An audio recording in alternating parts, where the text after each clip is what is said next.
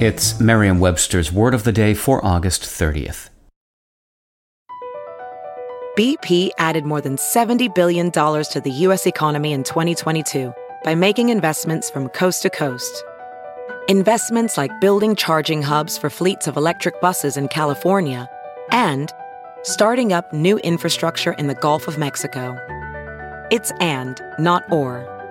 See what doing both means for energy nationwide at bp.com slash investing in America. Today's word is numinous, spelled N-U-M-I-N-O-U-S.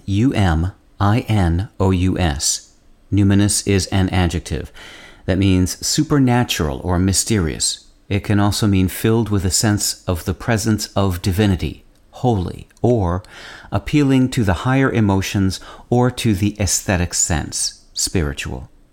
Here's the word used in a sentence from the San Francisco Chronicle by Denise Sullivan.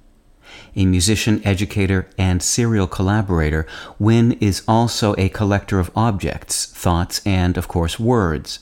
Her poetry an illumination of the everyday beauty found in things both tangible and numinous. The word numinous is from the Latin word numen, meaning nod of the head or divine will, the latter sense suggesting a figurative nod of assent or of command of the divine head. English speakers have been using numen for centuries with the meaning a spiritual force or influence.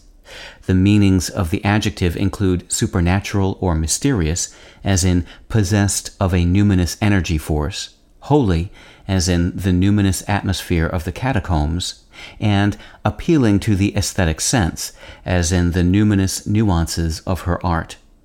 There are also the nouns numinousness and numinosity, although these are rare. With your word of the day, I'm Peter Sokolowski. Visit Merriam-Webster.com today for definitions, wordplay, and trending word lookups.